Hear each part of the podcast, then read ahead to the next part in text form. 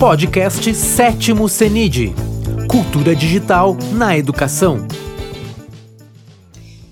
Boa tarde. Todo mundo que está presente aí, coloque a sua cidade, né?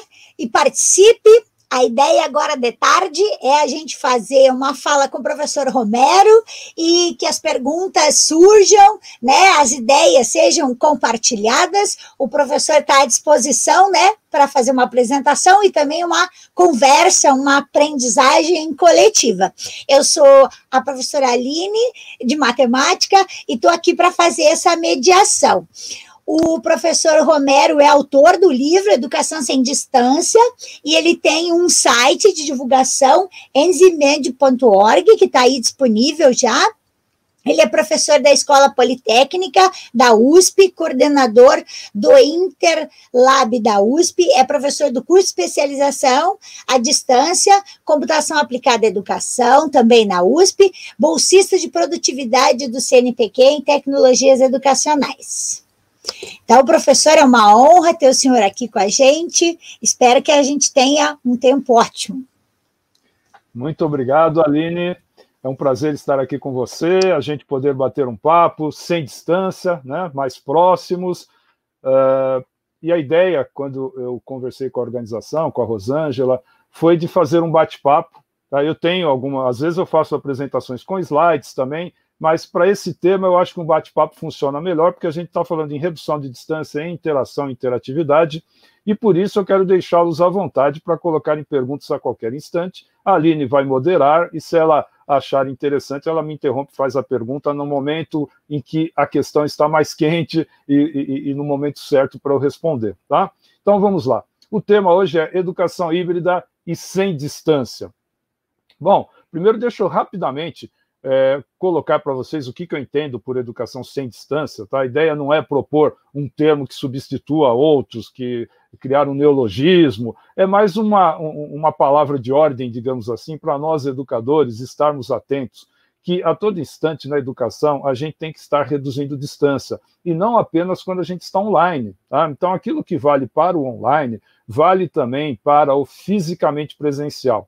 Aliás, eu, eu coloco fisicamente, faço questão de colocar o fisicamente presencial, porque eu posso ter atividades online presenciais, como essa agora que nós estamos presentes aqui, eu, Aline, você, é, conversando, não podemos dizer que não estejamos presentes a essa conversa, tá? Então, a presença, ela é, vai além do conceito de presença física. Existe a presença física, só que muitas vezes o aluno pode estar numa presença física se sentindo distante, mesmo numa sala de aula convencional.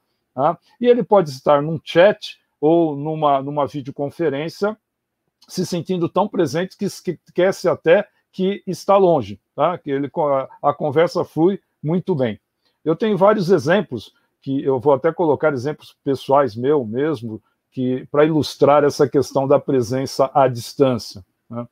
É, então, recentemente eu estava com um aluno fechando um projeto, prazo de entrega estava nos estertores, né, já era de noite, até meia-noite tinha que entregar aquele projeto, aquele documento, aquela proposta, e a gente estava então fazendo isso online, e o documento compartilhado e a gente trabalhou de uma forma assim que fluiu tão bem que eu falei, eu não conseguiria trabalhar dessa forma se nós estivéssemos sentados à mesma mesa num lugar físico, porque estávamos ambos olhando aquele documento, é, é, conversando com áudio, né, mexendo, escrevendo a quatro mãos, literalmente. Então ele escrevia uma frase, eu completava outra embaixo, falava agora acerta aí em cima enquanto eu vejo aqui embaixo, agora ah, esse. E, e o diagrama, então, a gente conseguiu gerar um diagrama em tempo real que ficou tão bonito que a gente ficou orgulhoso do resultado e que quando nós começamos, nenhum dos dois sabia como que ia ser esse diagrama. Um colocou uma, uma imagem, aí eu, eu coloquei um outro, a gente começou a desenhar o fluxo, não, muda pra, de outro jeito, ah, desenha aquele, desenha lá, puxa aqui, puxa lá, e a gente conseguiu fazer um diagrama a quatro mãos é, que fluiu muito bem porque nós estávamos à distância. Se nós estivéssemos próximos, talvez não funcionaria tão bem, tá? não renderia tão bem essa colaboração. Um outro exemplo, o escritório do meu filho é aqui ao lado, tá? É, ele também está em home office. E a gente tem as, alguns projetos juntos também. E um dia eu estava sentado ao lado dele, olhando a, a, a tela do computador, discutindo uh, uma, um, um, acho que era um artigo, se não me engano. Ah, não, por que, que você não faz isso? Porque... Aí chegou uma hora e falou, não, peraí, deixa eu ir lá para o meu escritório. Aí eu fui do lado e a gente continuou tra a trabalhar online, compartilhando o documento, porque funcionou melhor do que eu sentado ao lado dele, que não estava funcionando tão bem. Então, tem certas coisas que funcionam melhor no online. Nem tudo funciona melhor no fisicamente presencial. Né? É, então, a gente precisa saber o que, que. E aí entra nesse conceito da questão híbrida. Porque quando eu falo no híbrido, eu falo em usar o que a gente, aquilo que a gente faz, ou fazer aquilo que a gente faz de melhor online virtualmente, aquilo que a gente faz melhor fisicamente presente, vamos fazer isso fisicamente presente. A gente tem mais alternativas no ensino híbrido. Por isso que o ensino híbrido é uma tendência é, cada vez maior e é uma tendência é, boa, porque ela é, une o melhor dos dois mundos. Por que, que a gente precisa restringir apenas a, a, a, a, todas as atividades a serem feitas num local físico. Também a gente não precisa necessariamente restringir todas as atividades para o espaço online, a menos que eh, seja um curso à distância e que tenha uma proposta à distância, em que aí você tem algo que o fisicamente presencial não possibilita, que é você juntar alunos e professores de locais eh, de quaisquer lugares do planeta. Tá? Isso é um também é uma força que a educação à distância traz, que a gente não tem na fisicamente presencial. Eu, por exemplo, estou agora participando de um curso, é, é um curso de, de é, pós-graduação, de especialização da, pela, pela USP de São Carlos. Eu nunca poderia dar um curso de especialização na USP de São Carlos, porque eu estou na USP de São Paulo, são, sei lá, quatro horas de viagem, não sei, eu sei que é bem, bem longe, e, e, eu não, não conseguiria, e todo, nem que fosse uma vez por semana, uma vez a cada 15 dias, eu não poderia participar. Então, a gente tem nesse mestrado professores do, do, do da região Nordeste, da região Sul, da, daqui de São Paulo, de São Carlos, de, de todos os lugares, né? E está funcionando muito bem. Alunos, então, do Brasil inteiro e até alunos que estão fora do país e que estão participando. Tá? Então, você tem. Cada caso é um caso, você precisa entender o público-alvo, a proposta do curso, uh, as condições para definir melhor se ele vai ser totalmente à distância, se ele vai ser é, totalmente fisicamente presencial ou híbrido. O único que eu acho que não faz sentido é o totalmente fisicamente presencial. Até porque, mesmo num curso chamado presencial, tradicional, em que as pessoas vão todos os dias lá, ou uma X vezes por semana, até determinado local físico, Tá? Mesmo nesses cursos, existem atividades que são feitas fora de aula, né? A atividade extra-sala de aula sempre existiu. Então, na verdade, os cursos sempre foram, em alguma medida, híbridos. Né? É, mesmo num curso à distância, você tem momentos online, que são presenciais, momentos síncronos, e tem momentos assíncronos, não presenciais. Então, já é um tipo de hibridismo também. Tá? Mas é claro que hoje o que a gente está falando em, quando a gente fala em educação híbrida hoje, a gente está falando, na verdade, é, de uma mistura maior entre atividades fisicamente presenciais e atividades é, online, atividades ou o que alguns chamam de virtuais. Devido a esse momento, que, é, que ninguém queria que acontecesse, infelizmente aconteceu, pelo qual estamos passando, houve assim uma aceleração em algo que iria acontecer mais cedo ou mais tarde, que é essa tendência, tanto no trabalho quanto na educação, de a gente ter uma maior hibridização entre real e virtual. Só que aconteceu de uma forma atropelada, mas aconteceu, e mesmo quem nunca imaginava trabalhar à distância aprendeu, está aprendendo de um jeito ou de outro a trabalhar à distância. E aí, muitas das coisas que eu já falo há muito tempo, né, quem me acompanha, ou quem, se vocês buscarem por artigos meus aí antigos, vão ver coisas que eu falava e que eu propunha e que agora estão acontecendo de uma forma mais intensa. Eu não esperava que fosse acontecer tão rapidamente, mas as circunstâncias fizeram com que isso ocorresse. Mas, é, dado esse momento, alguns artigos meus estão até meio que reaparecendo, as pessoas estão voltando a citar, um deles, por exemplo, que eu nem lembrava, chamava, é, chama, né, A Distância que Aproxima. O que, que é esse artigo A Distância que Aproxima? Eu publiquei em 2002, então quase 20 anos, né? em que eu chamava atenção para essa questão de que distância não tem necessariamente a ver com presença física. Você pode se sentir distante, como eu falei no início da minha fala. E nesse artigo eu fazia algumas relações para mostrar que às vezes o distanciamento pode até aproximar as pessoas. Por exemplo, quem já namorou à distância sabe que a relação fica até mais forte, não é isso, Aline? Então a relação fica mais forte, parece que aquela coisa. E quando, nas raras vezes em que essas pessoas que residem muito distantes conseguem se aproximar fisicamente, aquele momento é muito mais bem aproveitado, né? Vamos aproveitar bem esse momento, é mais ou menos como na educação híbrida. A gente vai ter menos momentos fisicamente presenciais, mas que tem que ser muito mais bem aproveitados né, do que é, é, fazendo uma analogia de, em tom de brincadeira aqui, né? Hoje em dia, com é, todo mundo convivendo com a família o tempo todo, fisicamente presencial, meio que confinados, ou a maioria das famílias, muitos não estão podendo fazer isso, mas quem está podendo está tá ficando mais próximo. E a gente está vendo muitos casos aí de brigas e até separações causadas por algo assim, digamos, excesso de proximidade. Né? Então, excesso de proximidade também pode criar problemas. Tá? Bom, mas é, eu vou contar alguns exemplos aqui, de, eu falei que eu iria contar casos, eu já contei do estagiário do meu, a, orientando, do, do, meu filho, etc. Mas eu vou falar um pouco sobre como que eu tenho, e meus colegas né, lá da USP, da Escola Politécnica, temos resolvido essa questão de migrar um curso que era normalmente é, oferecido em sala de aula física para um modelo remoto. Né? e eu tô, estou tendo bons resultados, então vou compartilhar um pouco é, essas experiências aí que eu estou tendo. Tá? E se alguém é, quiser, está tendo algum problema, uma dificuldade ou uma boa experiência e queira comentar rapidamente, também se manifeste. Mas é, eu tenho, assim, disciplinas na graduação, disciplinas da pós-graduação, tem essa pós à distância de especialização que eu já comentei, que aí é totalmente online, né, que está fluindo muito bem. Ontem mesmo nós tivemos um, um, uma live que era uma live opcional, né? era uma live para quem quisesse participar, para dar um fechamento na atividade do fórum. Então, era apenas um bate-papo também, como a gente está fazendo aqui, para para os alunos falarem o que acharam da experiência, para a gente uh, comentar e avaliar como foi a atividade. Inclusive, a gente selecionou algumas postagens e fizemos assim premiações uh, uh, simbólicas para os alunos, eles ficaram felizes tal, foram. E eu sugeri que, como o tema do fórum era educação sem distância, era justamente distâncias na educação, que todos que pudessem entrassem com câmera e deixassem os microfones abertos. Então, foi aquela bagunça legal, com uh, mais de 50 alunos participando com seus vídeos e conversando, interagindo, e muitos dizendo que nunca pensari, pensavam que iriam gostar tanto de participar de um curso à distância, que eles achavam que o curso à distância era algo muito distante e que não tinha essa possibilidade de aproximação como tem. E eu trabalhei de tal forma, estou trabalhando de tal forma esse curso, para que haja mais proximidade entre eles, entre os alunos. Né?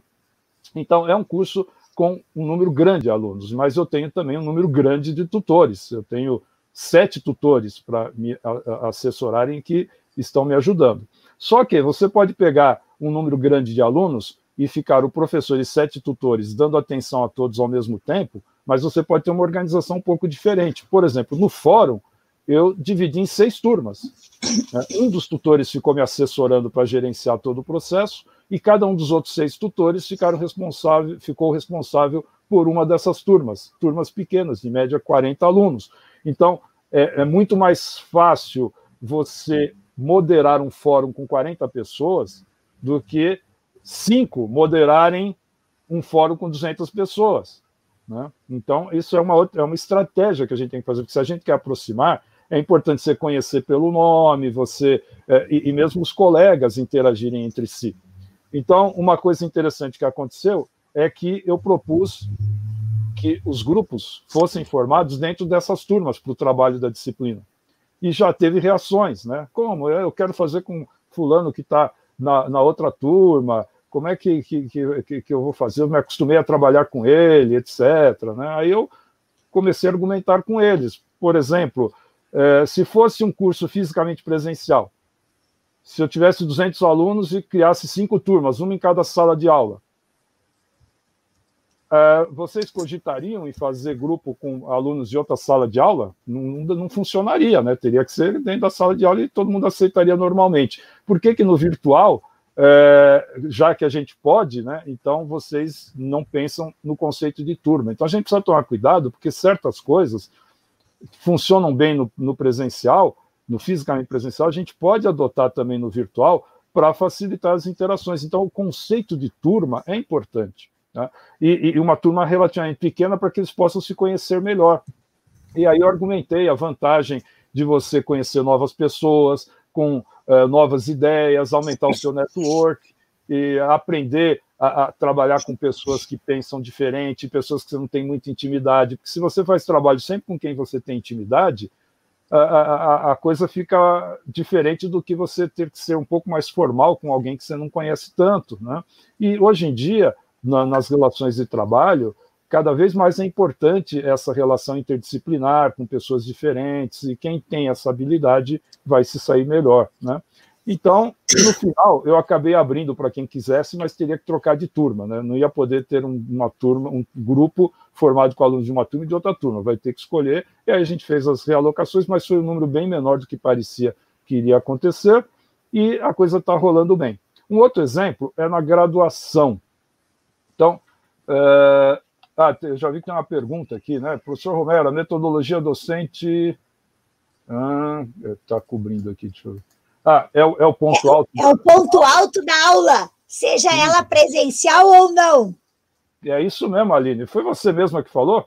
Foi, fui eu que coloquei ali. Podia ter falado por voz aqui. Poxa, isso mesmo, muito bem, Aline. É, o, o, o, grande diferencial, Aline, como você colocou, é a metodologia, é o professor. Né?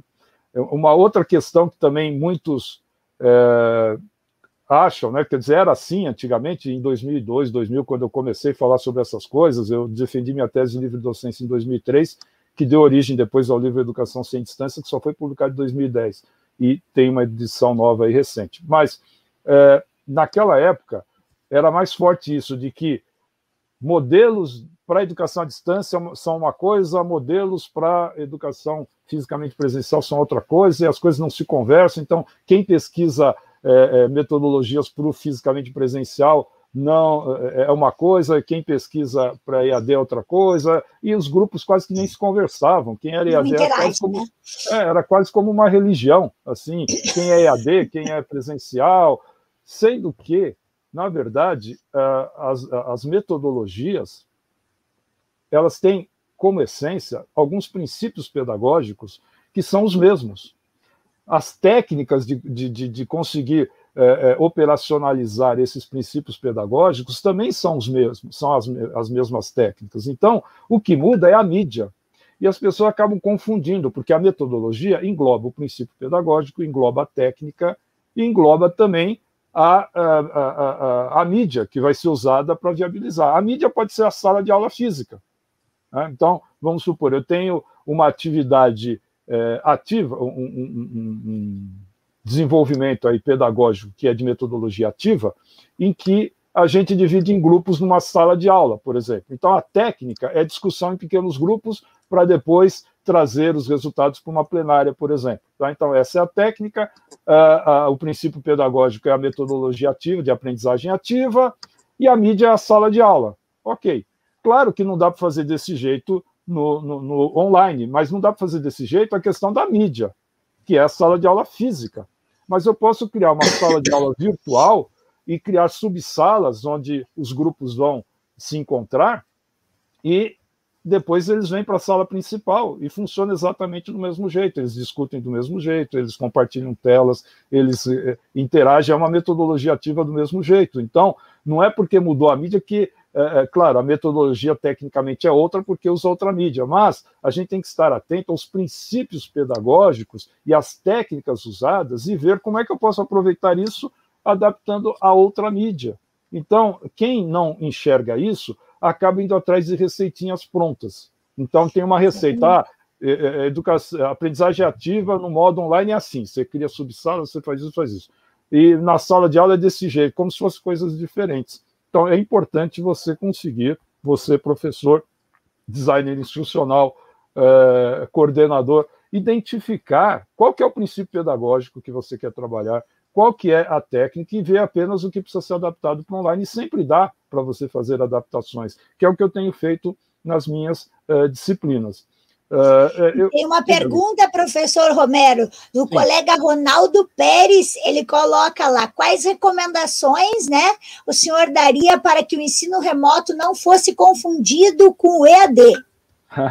Bom, uma recomendação, o pessoal já tomou esse cuidado, é dar outro nome, né? Então, a gente já tem um nome diferente, que é justamente para não confundir. Mas é, é, o ensino remoto, se você for ver lato senso, é uma educação à distância também. Tá? Uhum. O, o, o, que as pessoas falam quando falam não pode ser confundido com EAD é porque esse EAD é um EAD que tá, está na semântica dele embutindo o EAD formal. O EAD é, é, é, que tem toda uma regra, tem, tem, tem até uma legislação. Né? Então, a educação formal à distância ela tem toda uma regra que tem que ser seguida, uma legislação, e não é a mesma coisa que o ensino remoto, em que a gente abriu várias possibilidades, né? A gente está com muito mais flexibilidade devido ao momento, não dava, daria tempo de fazer uma regulamentação maior, tá? Mas existem algumas atividades feitas é, nessa fase de ensino remoto que alguns cursos estão ficando melhores do que até alguns chamados EAD, educação à distância que não são tão bons. Então, não dá para a gente também colocar um carimbo que ah, o ensino remoto é ruim ou é pior e a EAD é que é a melhor. Assim, seria o mesmo preconceito que eu também já batalhei bastante, que existia entre EAD e ensino fisicamente presencial. Tá? Sempre existia aquele ranço de que EAD era uma educação de segunda categoria, que o bom mesmo era ensino presencial. Se não der, aí tem a EAD. Né? Então tinha esse preconceito e até hoje se, uh, se vê muito isso. O ensino remoto, a gente já está um ano fazendo isso, já evoluiu, já a gente já aprendeu a fazer muita coisa e eu tenho acompanhado muitas escolas e a coisa está funcionando. Então, eles estão evoluindo para o ensino híbrido. Tá? Então, quando aí sim a gente pode chamar de ensino híbrido, já não é mais ensino remoto. Ensino remoto é aquele quebra-galho, digamos, mas muitos estão chegando num formato híbrido, é, principalmente aquelas escolas que já estão podendo ter algumas aulas presenciais, fisicamente presenciais, etc.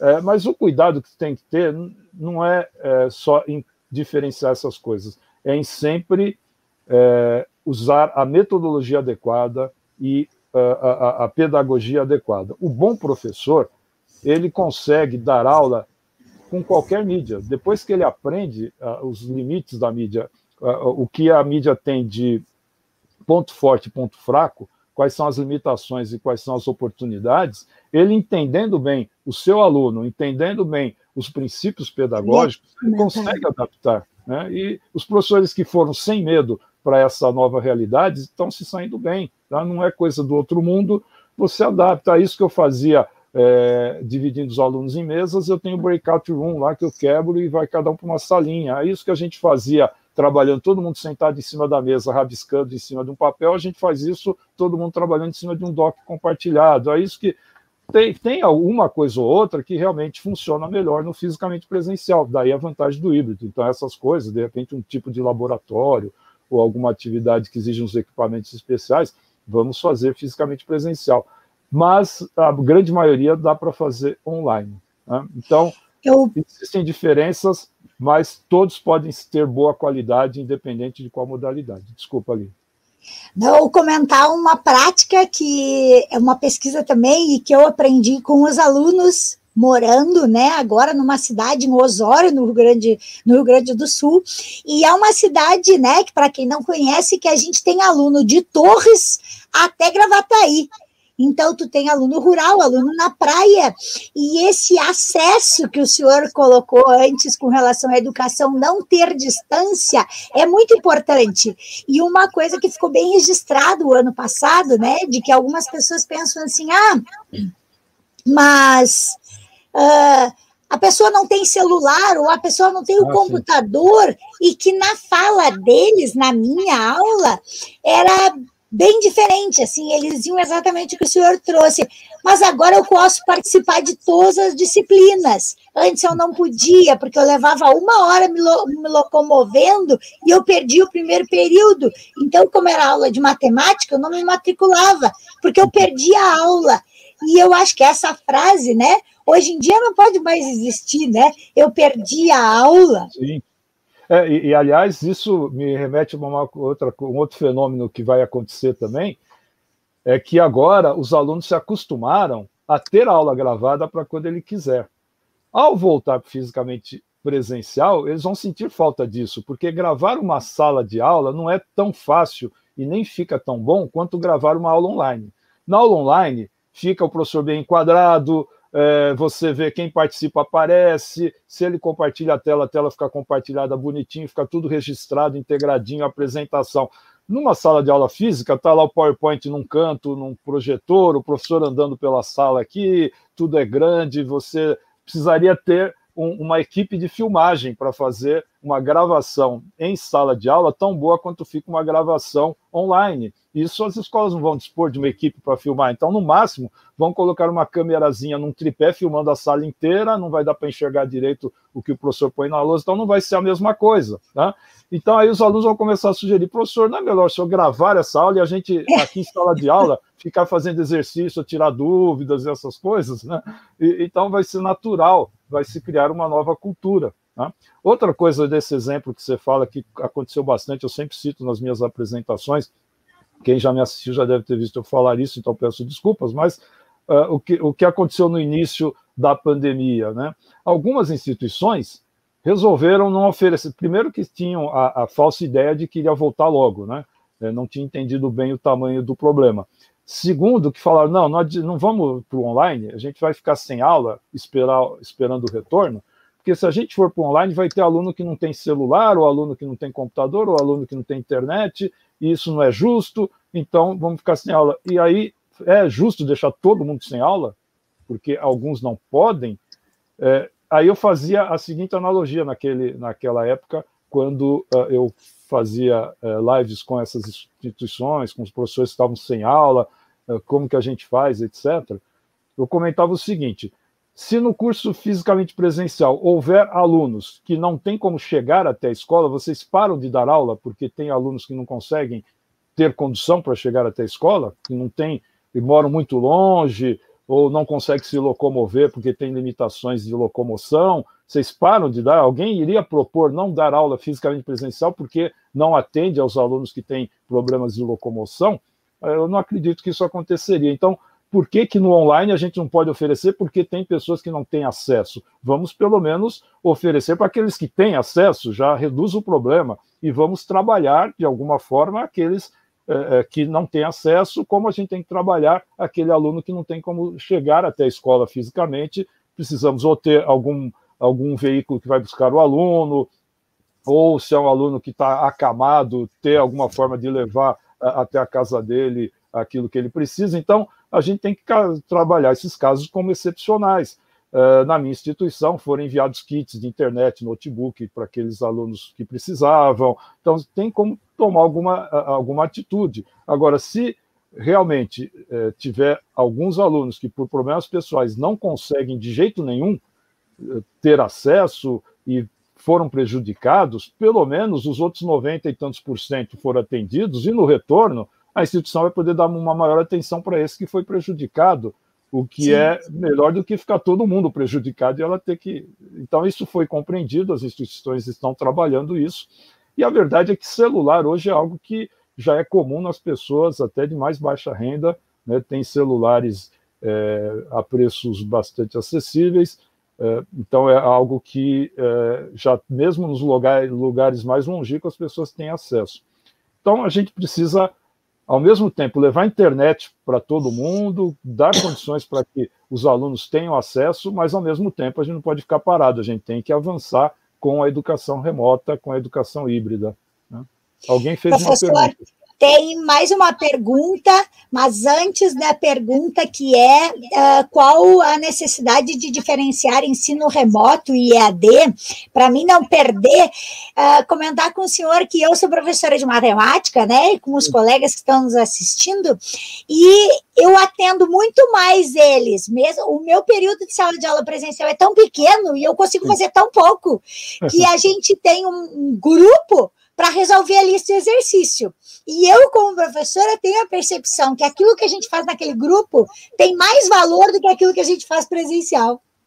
Olha só, então. É Porque aquilo que a gente faz em presencial é tão assim, ó, burocratizado, faz a chamada, né? Uh, bota todo mundo na sala, senta, acomoda, vê se tem caderno, se está todo mundo ali, registra no sistema, começa a explicar, ensina a abrir o livro, entende? É tudo tão assim organizado e acabou. Aí a parte que eu costumo dizer que é a parte divertida de fazer os exercícios, de discutir, eles fazem lá no grupo. Porque a minha aula com eles é às 7h40 da manhã. Eles pegaram a van às 6 da manhã. Eles ainda estão meio dormindo, eles querem tomar café. Mas aí, às 4 horas da tarde, quando eles entram no grupo que a gente vai discutir a resolução de exercício, eles estão bem acordados, estão a mil, né? Estão conversando, como o senhor falou, assim, entre os pares, todo mundo está falando do mesmo assunto. Eu tenho a impressão que aquele momento é mais significativo para eles de aprendizagem do que aquela sistematização que a gente Sim. tinha presencial. Sim. Era um desperdício é, aquilo. Desperdício é, é um, do espaço presencial. Isso, é uma reflexão, assim. Sim. E aí a pergunta que tem ali no chat é qual a necessidade de diferenciar, se existe uma necessidade de ensino remoto e EAD. Bom, existe uma questão, é, existe, como eu disse, uma questão formal, porque a EAD ela tem toda uma regulamentação, você tem polos, é, tem como que tem que ser um polo, como que ele tem que funcionar um polo presencial para atendimento, você tem é, é, o material tem que ter determinadas condições, as metodologias tem todo um planejamento, os recursos de apoio virtuais, quer dizer, para um curso ser credenciado como um curso de educação à distância, ele precisa atender uma série de requisitos, assim como um curso fisicamente presencial tem que atender uma série de requisitos. Tá? Então, esse ensino remoto, ele foi é, é, feito de uma forma mais flexível. Então, entre aspas, vale tudo. A gente faz o que for possível, da melhor forma, para atender essa situação de emergência, sem se preocupar muito com as formalidades, com as regras. Então, algumas coisas não estão funcionando bem, outras estão funcionando até melhores. É, então, é uma fase assim meio que é, de exceção.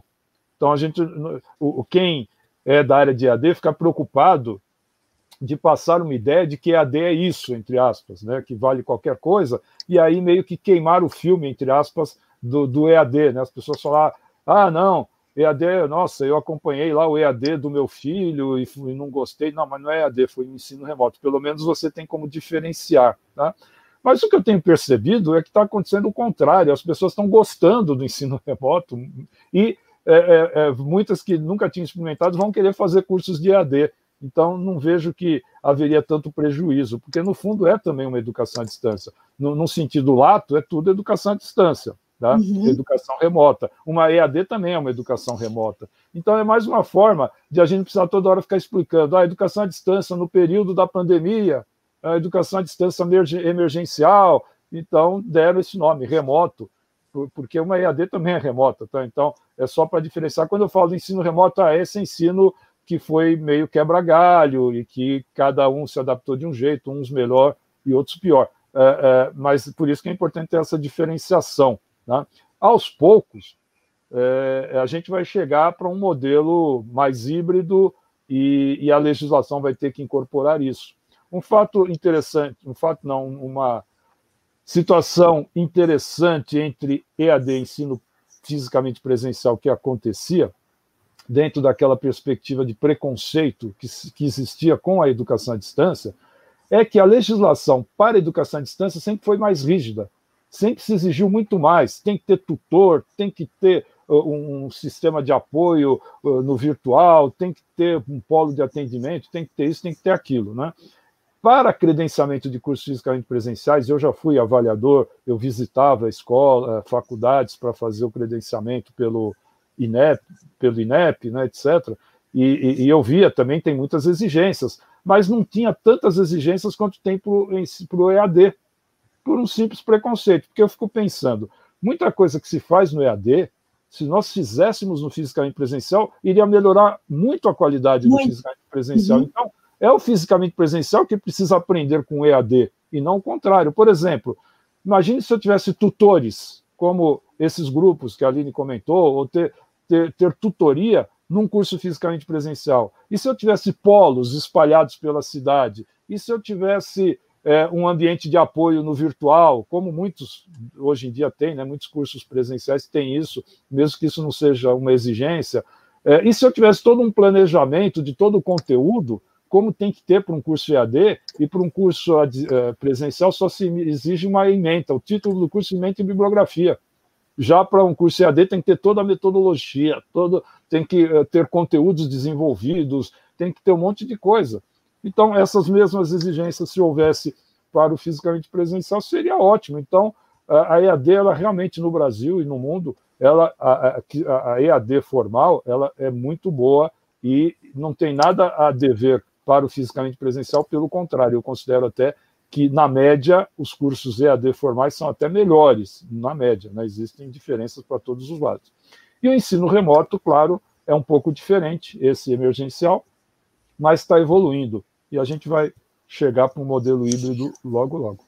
O colega Ronaldo, que tinha perguntado antes, a sua primeira pergunta, ele colocou que concorda que ele nunca participou tanto de formações e capacitações como agora, esse ano, tá?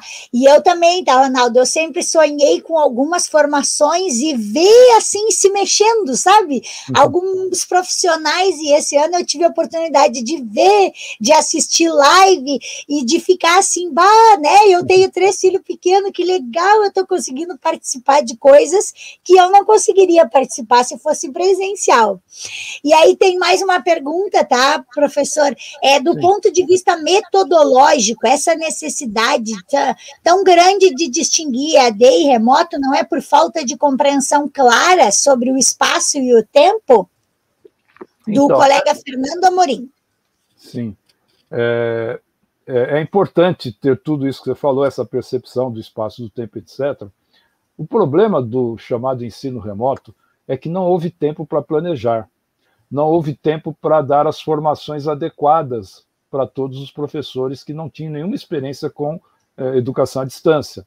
Então, não foi possível se criar uma, uh, uh, um padrão mínimo de qualidade uh, e de formação para que as metodologias fossem aplicadas da melhor forma cuidando, como você bem ressaltou, das questões de tempo, espaço e, eu digo mais, até culturais e do tempo, é, é, do zeitgeist do momento, né, das tecnologias e de uma série de questões que têm que ser levadas em conta.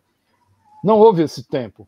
Então, é, ficou algo muito, muito é, pouco uniforme, né? É, ficou algo assim que algumas, mesmo dentro de uma mesma instituição, algumas disciplinas resolveram bem, outras não conseguiram, alguns professores conseguiram mais, mas também houve uma maior cooperação entre corpo docente, entre os colegas, os alunos também sentindo o problema, que a gente estava numa situação meio que de guerra, então eles ficaram também mais, é, é, digamos, é, participativos e, e, e, preocupados em ajudar também, né? conseguiram ser menos rígidos com algumas coisas, aceitaram as falhas de uma maneira um pouco melhor e co colaboraram na medida do possível. Então, é um momento de exceção. Então, por isso, o ensino remoto não, não é, é, é, algo assim.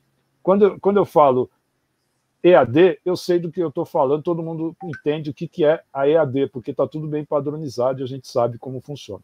Ensino remoto pode ser qualquer coisa pode ser algo até melhor do que uma EAD, até melhor do que o um ensino fisicamente presencial, mas pode ser algo ruim também, porque não tem, não teve como colocar controle. Não tem parâmetro, né? Não tem Ninguém parâmetro nenhum. Então, é. é. isso. Então, no, no, ensino remoto é algo meio que vale tudo. É, foi a única solução que a gente. Mas os nossos, nossos professores estão de parabéns, assim, é, é, a forma como eles encararam esse problema e como eles mergulharam de cabeça. Assim, é emocionante você ver os relatos e, e os casos e as situações que, que aconteceram. No geral, sempre tem exceção, mas no geral eles se saíram muito bem. Tá? Então, a gente não pode achar que ensino remoto é um carimbo de ensino de baixa qualidade. É apenas um carimbo de algo que não dá para parametrizar. A gente tem mais uma pergunta do Marcos, é que há risco do professor nessa nova modalidade se tornar um professor full-time, em específico no caso da rede pública, isso precarizar ainda mais as condições de trabalho do profissional de educação? Com certeza. Há esse perigo, sim. É, mas esse perigo sempre houve e, e, e não dá para a gente simplesmente tirar a tecnologia como forma de conseguir é, garantir essas condições de trabalho. Então, sei lá, tem vários exemplos que a gente pode ver. Quando veio a Revolução Industrial, é, é, as pessoas que faziam trabalhos braçais começaram a ser substituídas por máquinas, então teve aquele problema. Mas nada segurou a Revolução Industrial. Né? Outro dia, eu não lembro quem, que eu vi comentar, acho que foi numa live também, desculpa se eu não der o crédito porque eu não lembro, estou participando de tantas lives, mas algum colega comentou um exemplo é, de quando surgiu a luz elétrica, né? É, que os trabalhadores na, na, nessa época eles tinham mais ou menos um esquema mais, mais ou menos bem estabelecido, que era durante o dia se trabalha, que era fácil todo mundo entender isso, né? A luz do dia a pessoa ia trabalhar e à noite ia para casa. É, então estava mais ou menos organizada a vida desse jeito. Quando surgiu a luz elétrica, as fábricas começaram a trabalhar à noite também. E aí já não tinha mais essa delimitação. Então surgia essa mesma dúvida que você coloca agora. Putz, será que o professor agora vai ser, o trabalhador vai ser full time? Porque tem luz, então ele pode trabalhar 18 horas por dia, 20 horas por dia. No início começou a ter situações assim. Mas aí chegaram os sindicatos, etc., e lutas dos trabalhadores, aí conseguiram organizar melhor, uh, uh, de tal forma a ter hora extra, a ter é, é, é, é, situações assim mais organizadas de acordo com a tecnologia. Ou seja, a solução não é apagar a luz. Surgiu a luz e a luz tem muitos benefícios, então vamos organizar de maneira diferente. A mesma coisa vai acontecer com o professor agora. Vou dar um exemplo. É, uma disciplina que eu ministrava tinha quatro turmas, eram quatro salas de aula em paralelo. Cada um dos professores, eram quatro professores, né? Nós ficávamos cada um numa sala de aula não dava para ter interação entre essas turmas nem entre os professores. Porém, nós planejávamos a disciplina de tal maneira que todas as quatro turmas tivessem exatamente a mesma aula. Então, é, é, a gente chegava lá no padrão, a gente criava os slides juntos, dividia a tarefa tal, as apostilas, o material, os exercícios, então todo mundo tinha exatamente a mesma aula. Né? Bom, ponto forte e ponto fraco disso. Cada professor tem um estilo. Mas quando eu dava a aula que era preparada pelo meu colega X, eu tinha que meio que entrar no estilo dele, para ficar daquele jeito que ele planejou a aula. Né? Não dava para eu fazer aquela aula do meu jeito totalmente, eu não ficava totalmente livre. Outra coisa, como o professor não estava junto comigo na sala de aula, ele não podia dar palpite naquilo que eu estava falando, assim como eu e você estamos interagindo, ele não podia interagir e ajudar nessa aula. Né? Seria muito luxo a gente estar tá lá, os quatro professores, dando aula para os alunos. Bom, o que, que aconteceu com o ensino remoto? De repente, a gente foi jogado para o ensino remoto. Como que nós fizemos? Cada um de nós gravou um quarto das aulas. E aí, todos os alunos das quatro turmas tiveram a minha aula do jeito que eu dou a minha aula. E a aula do professor X e do Y e do Z do jeito que eles dão. Então foram aulas melhores, digamos assim, porque eles não tiveram que se adaptar um ao estilo do outro. Foram quatro estilos diferentes, cada um na sua aula. Outra coisa, a gente, come... a gente gravou as aulas então, os alunos, os alunos tinham então eh, assistiam a essas aulas. E na aula online a gente fez diferente. A aula online não era aula tradicional expositiva, era aula para tirar dúvidas, aula para fazer exercícios diferentes. E aí, como é que ficava? Cada semana eh, era um dos quatro professores que ficava no comando dessa aula online. Ele bolava algum exercício para fazer com os alunos, etc. E ficavam mais três professores dando suporte alguns no chat, discutindo dúvidas em paralelo com os alunos, é, outros é, é, faziam dobradinha, como a Aline está fazendo comigo, ah, lembra disso, aquilo, aquilo. A aula ficou mais dinâmica, os alunos adoraram, as aulas ficaram melhores do que como eram quando eram fisicamente presenciais. A gente conseguiu, foram quatro professores dando aula ao mesmo tempo e atendendo aos alunos, e foi, foi bem bacana, e a avaliação depois da disciplina foi muito boa, como nunca tinha ocorrido em, em, dezenas de anos que eu dou essa disciplina, é, é, dessa vez foi assim a melhor avaliação que a gente já teve. Aí eu comecei a refletir sobre isso. Bom, a gente estava confortável com essa situação de quatro professores, porque não tinha como, né? Eram, não tinha como pôr na sala de aula mais do que 50 alunos. Então, o único jeito era ter quatro turmas, a instituição entende isso, e é assim que funciona, e eram quatro professores. Tá bom. Agora, a gente gravou aulas. Pode ser que ano que vem falte professor numa outra disciplina e a coordenação fale, puxa, mas por que quatro? Vocês não dão conta só três com essas aulas gravadas e não sei o quê? Acho que provavelmente a gente vai, tá bom, três tá bom e fica. Daqui a pouco vai chegar o um momento em que vai ficar um só de novo para 200 alunos, que agora dá para. Não estou dizendo que vai acontecer com a minha instituição e que com todas, tá? É apenas um exemplo hipotético, mas a tendência que pode acontecer é essa de quando você for para o remoto, as instituições começarem a, a, a, pensar, puxa, mas então dá para ter mais aluno numa sala, não precisa de tanto professor assim. Grava uma vez, repete a mesma aula, então um professor pode dar, pegar mais turmas, mais aulas. E se a gente deixar isso acontecer, vai chegar um momento em que as aulas vão cair de qualidade de novo. Aí as aulas caem de qualidade, porque o que antes a gente fazia com quatro professores vai fazer com um só, uh, um professor que dava uma disciplina vai dar cinco, e aí vai ficar, tudo vai baixar de nível, e aí vão começar a falar, viu como ensino remoto é ruim?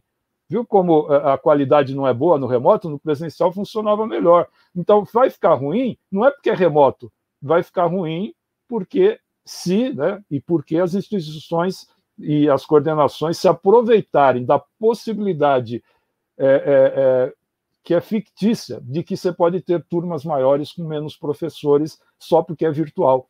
Mas não, a questão de dar atenção para uma turma pequena continua. Então a gente tem que tomar cuidado com isso. A gente tem que manter um professor por turma de 40, 50 alunos no máximo. Tá? Esse padrão, parâmetro tem que ser mantido. Agora, se você juntar as turmas, põe dois professores, aí é outra, é outra questão. Mas se não se fizer isso, vai cair a qualidade mesmo e a, e a qualidade do trabalho vai ficar pior e a qualidade de vida do professor e dos alunos também vai piorar. Opa, está sem áudio. Desculpa, o apontamento que o colega tinha complementado a pergunta, professor Romero, é que os pais e os alunos, né, eles não têm limites, né? Eles mandam mensagem de noite a qualquer hora, acham que tu tem que Sim. atender o tempo claro. todo, né? E isso é uma coisa que no presencial também existe, né? Às vezes eu tenho filho pequeno e eu dou aula até às 6h15, eu preciso pegar eles na escola às 6h30. Aí ele quer falar comigo na saída e eu sou obrigada a dizer assim: olha, eu tenho que buscar o meu pequeno. Será que é. dá para a gente marcar um horário e conversar? Porque agora na saída não vai dar. Então, eu compartilho assim a angústia do colega ali no chat, que eu também tive, e como é difícil, né? Mas eu acredito que não é o remoto ou presencial ou a modalidade de ensino que se faz necessário com que a gente consiga estabelecer limites com Exato. os alunos, com os pais, com a tua chefia, de que ela não pode querer conversar contigo depois da aula. Depois da aula, tu tem que fazer Exato. outra coisa. Ela vai ter que. Ou se tu pode, tudo bem, se tu não pode, vai ter que marcar o horário. Sempre, é, é, isso é meio que do ser humano, né? Sempre que surge uma nova uh, mídia, uma nova, um novo meio de comunicação, uma nova facilidade, as pessoas começam a usar de uma forma como uma criança quando pega. Ganha um uma, brinquedo uma, novo. Um brinquedo novo, ou pior, quando uma criança pega algo de adulto e acha que é brinquedo e começa a usar Sim. de uma forma errada. Então, a gente funciona como uma criança pegando uma ferramenta de adulto, sem pensar direito, usando. E é incrível como até hoje a gente vê coisas do tipo que eu acho absurdas. Por exemplo, em restaurante, pessoas conversando ao celular em voz alta de assuntos íntimos, de repente, achando que. e, e não respeitando quem está em volta daquele ambiente. É uma falta de saber usar adequadamente aquele recurso. É, o WhatsApp, que, que pessoa, aquela coisa de grupo de WhatsApp, que todo mundo fica dando bom dia, bom dia, bom dia, bom dia, e ninguém aguenta mais. É, é, você tem que mudar a etiqueta, a forma de é, interagir de acordo com as mídias. Então, foram criadas é, é, e-mail, por exemplo, já se criou uma certa etiqueta, para uh, algumas telefone existe uma etiqueta, né, que as pessoas já tinham aprendido. E as novas mídias, mídias também, a gente vai ter que desenvolver etiquetas. Então, as pessoas saberem que é, é, não é porque dá para mandar um WhatsApp à, meia-noite do domingo que você precisa mandar, né? Pior que isso, é, é, é, é, você achar que tem que responder. Não é porque veio, porque a, a, as mídias sociais, elas, eh, existe até um nome aí de economia da atenção hoje em dia, né? Quer dizer, elas querem, eh, elas lutam pela sua atenção. Então, a sua atenção vale dinheiro para é, essas redes. Né? Então, para lutar pela sua atenção, elas colocam avisos que ficam te alertando o tempo todo, e se você não desativar esses avisos, você fica maluco, você acha que tem que responder. Então, eu já eduquei as pessoas que interagem comigo. Tá? Pode mandar WhatsApp à vontade, mas eu olho o WhatsApp quando eu quero, igual e-mail. Tá? Não adianta, não é porque é o WhatsApp que vai apitar, porque eu desabilito, eu desabilito todos os apitos. Então a pessoa aprende que às vezes se mandar por e-mail eu respondo antes, porque e-mail eu estou o tempo todo aberto, trabalhando com e-mail aberto. E o WhatsApp eu olho de vez em quando. Né? E também os alunos de AD, eh, eu já, a gente explica para eles que a gente não responde de fim de semana. Então não adianta. Mas às vezes ainda acontece de um aluno que manda uma mensagem na sexta noite e na segunda de manhã manda outra perguntando se eu não vi a mensagem que ele mandou. Né? como se é como se não tivesse passado tempo nenhum, porque entre sexta-noite e segunda de manhã não passou tempo algum em termos de dia útil, né? mas as pessoas não sabem perceber isso. Mas é questão de etiqueta. Tá? Então, da mesma forma, a gente não pode apagar a luz, a gente não pode eliminar essas tecnologias das nossas vidas, mas a gente pode. Se não dá para você mudar o comportamento do outro, mude o seu. Que as pessoas vão, pelo menos com você, saber como interagir. Quem quiser interagir comigo, é com as minhas regras. Né? E as minhas regras são assim: eu respondo quando eu quero, quando eu posso, do mesmo jeito que e-mail, e não tem problema, tá? E, e chamada por voz, uh, eu não atendo se não for alguém conhecido ou algo urgente, também não adianta. Professor, tem um comentário ali uh, da Educatix. É cada vez mais isso tem acontecido das instituições reduzirem né, a carga horária dos professores para reduzir custos, acumulando Sim. atividades e o professor fica sobrecarregado e a, a qualidade do ensino cai. Sim, exatamente isso acontece, sempre aconteceu. Vou fazer uma analogia com o ensino fisicamente presencial. Houve uma época, não sei se foi década de 80, 90, em que algumas instituições de ensino, para baratear a mensalidade do aluno, começaram a criar salas de aula cada vez maiores. Então começaram a pôr 50 alunos, 60, 80, 100. Tinha faculdade, tinha sala de aula com 200 alunos, com um professor só, né? Porque eles viram que isso barateava. Então, dá para fazer isso também no fisicamente presencial, não é só no online. Mas o que aconteceu? Aí o MEC é, colocou restrições na hora de você credenciar o curso. Se você tem, é, você não pode ter salas de aula é, com mais que 50 alunos, teve, colocou uma série de regras, porque mesmo no fisicamente presencial dá para criar estratégias de você é, aumentar a carga do professor é, é, de uma forma exagerada. Só que no virtual é mais fácil fazer isso, mas por isso que a gente tem que ter regras, tem, tem que ter é é, é, é, não podemos deixar isso acontecer. O MEC, é, os sindicatos, nós, educadores, todos temos que lutar para manter a qualidade, independente se o curso é virtual ou se o curso é fisicamente presencial. Né? Mas é uma luta que sempre tem que ter, porque se deixar, sempre existem aqueles empresários espertinhos que querem é, ganhar muito, pagar pouco e, e, e, e reduzir a qualidade, meio que é, criando uma fábrica de diplomas, que também é outra coisa que não funciona mais tanto assim, porque hoje não é só diploma que vale, né? É, é, é o que importa é, são as habilidades que a pessoa tem, os conhecimentos que ela tem, que ela desenvolve, as competências, e, e fábrica de diploma é algo que está com os dias contados. Tá?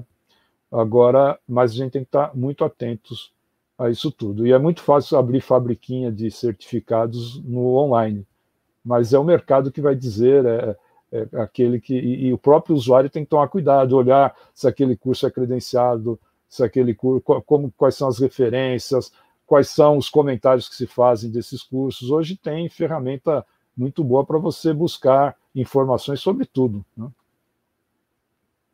Opa, áudio. Eu sempre comento, professor, que eu não me lembro das pessoas me perguntarem qual é a minha titulação e a minha formação. Eles perguntam o que eu sei fazer e que recado que eu vim dar. E aí, às vezes, os alunos dizem: ah, mas a gente precisa ter. Eu digo: sim, mas vocês precisam ter um diploma que vocês se honrem dele. Isso. Que vocês possam dizer assim: eu tenho esse diploma de técnico, mas nesse curso eu aprendi e consegui listar um monte de coisa. Não claro. dizer eu tenho um diploma. O diploma é como se faço... fosse. Desculpa. Não, como se fosse, né? E eu tento discutir assim muito com eles. E o ano passado isso ficou muito uh, evidente, né? Com esse ensino que a gente não sabe o que, que foi, né? Do ensino remoto. Que às vezes eles diziam assim: para que eu vou participar? Para que eu vou fazer?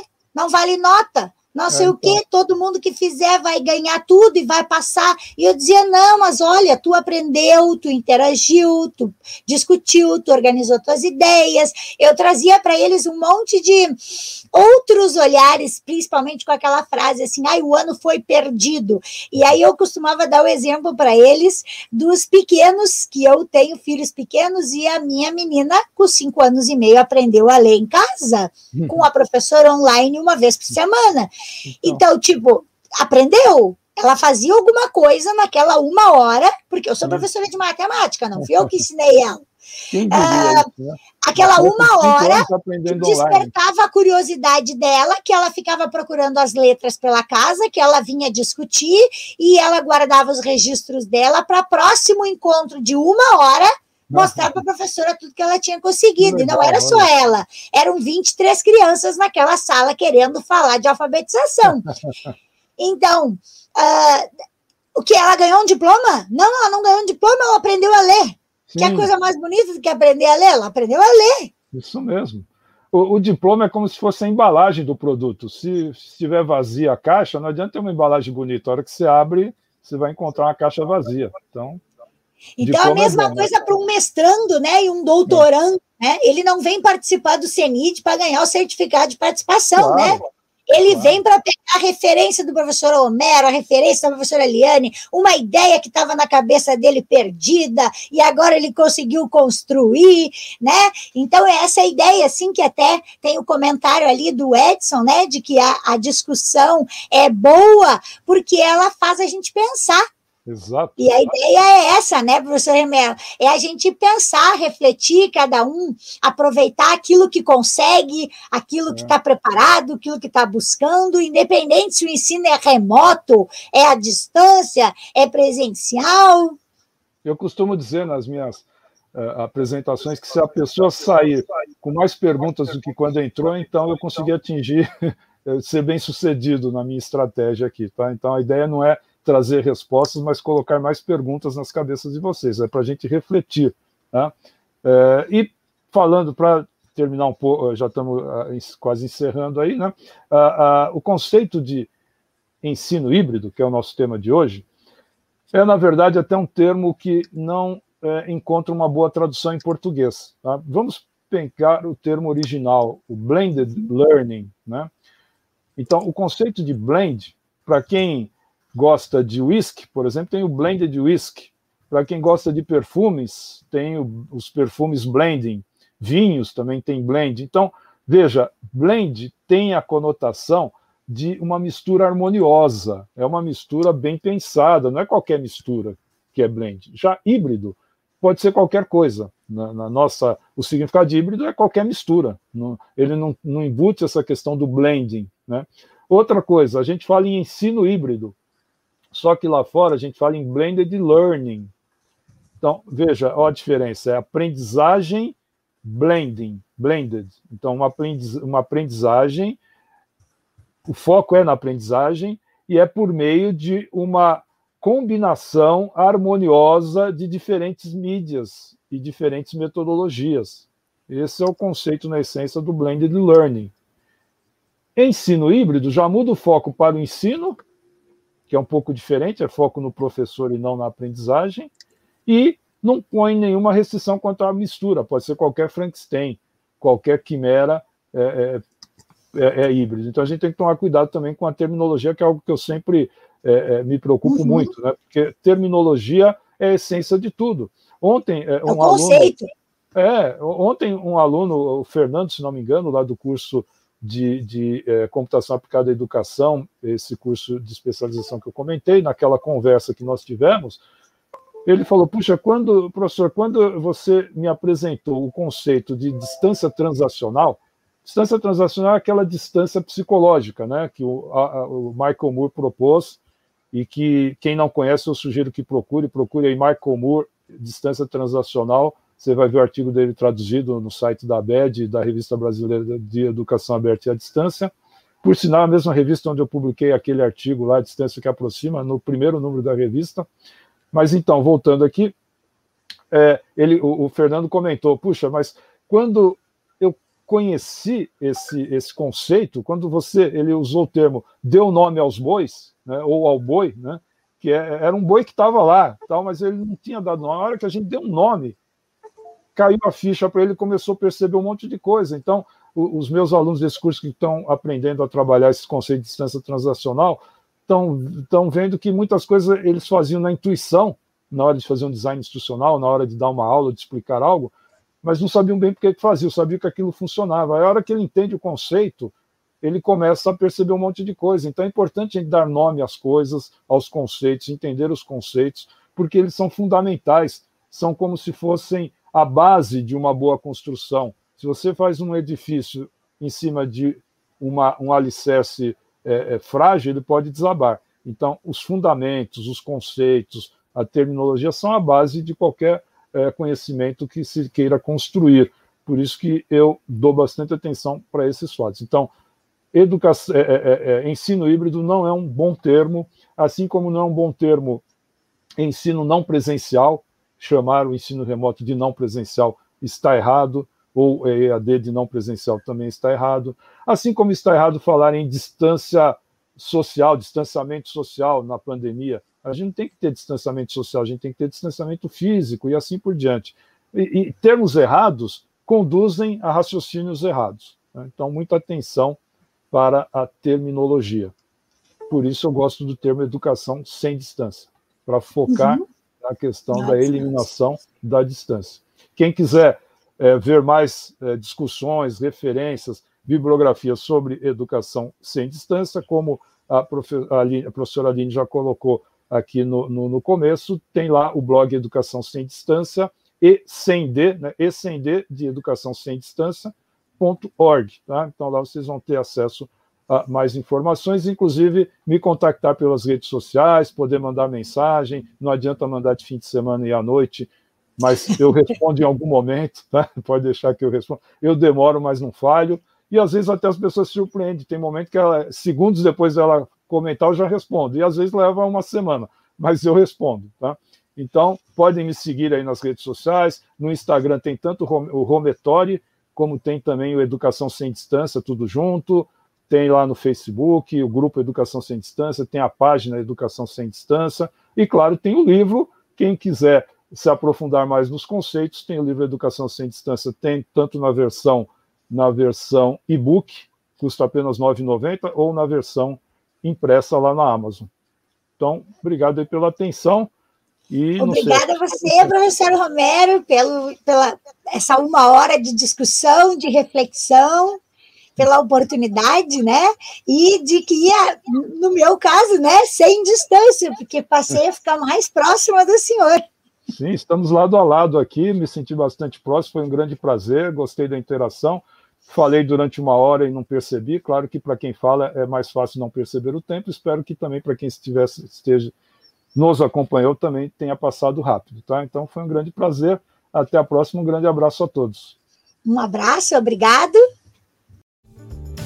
Este podcast foi produzido pelo GPID, Grupo de Pesquisa em Cultura Digital da UPF, em parceria com o Núcleo de Música, projeto de ensino do IFRS Campo Sertão. Composição de trilha sonora Felipe Batistella Álvares.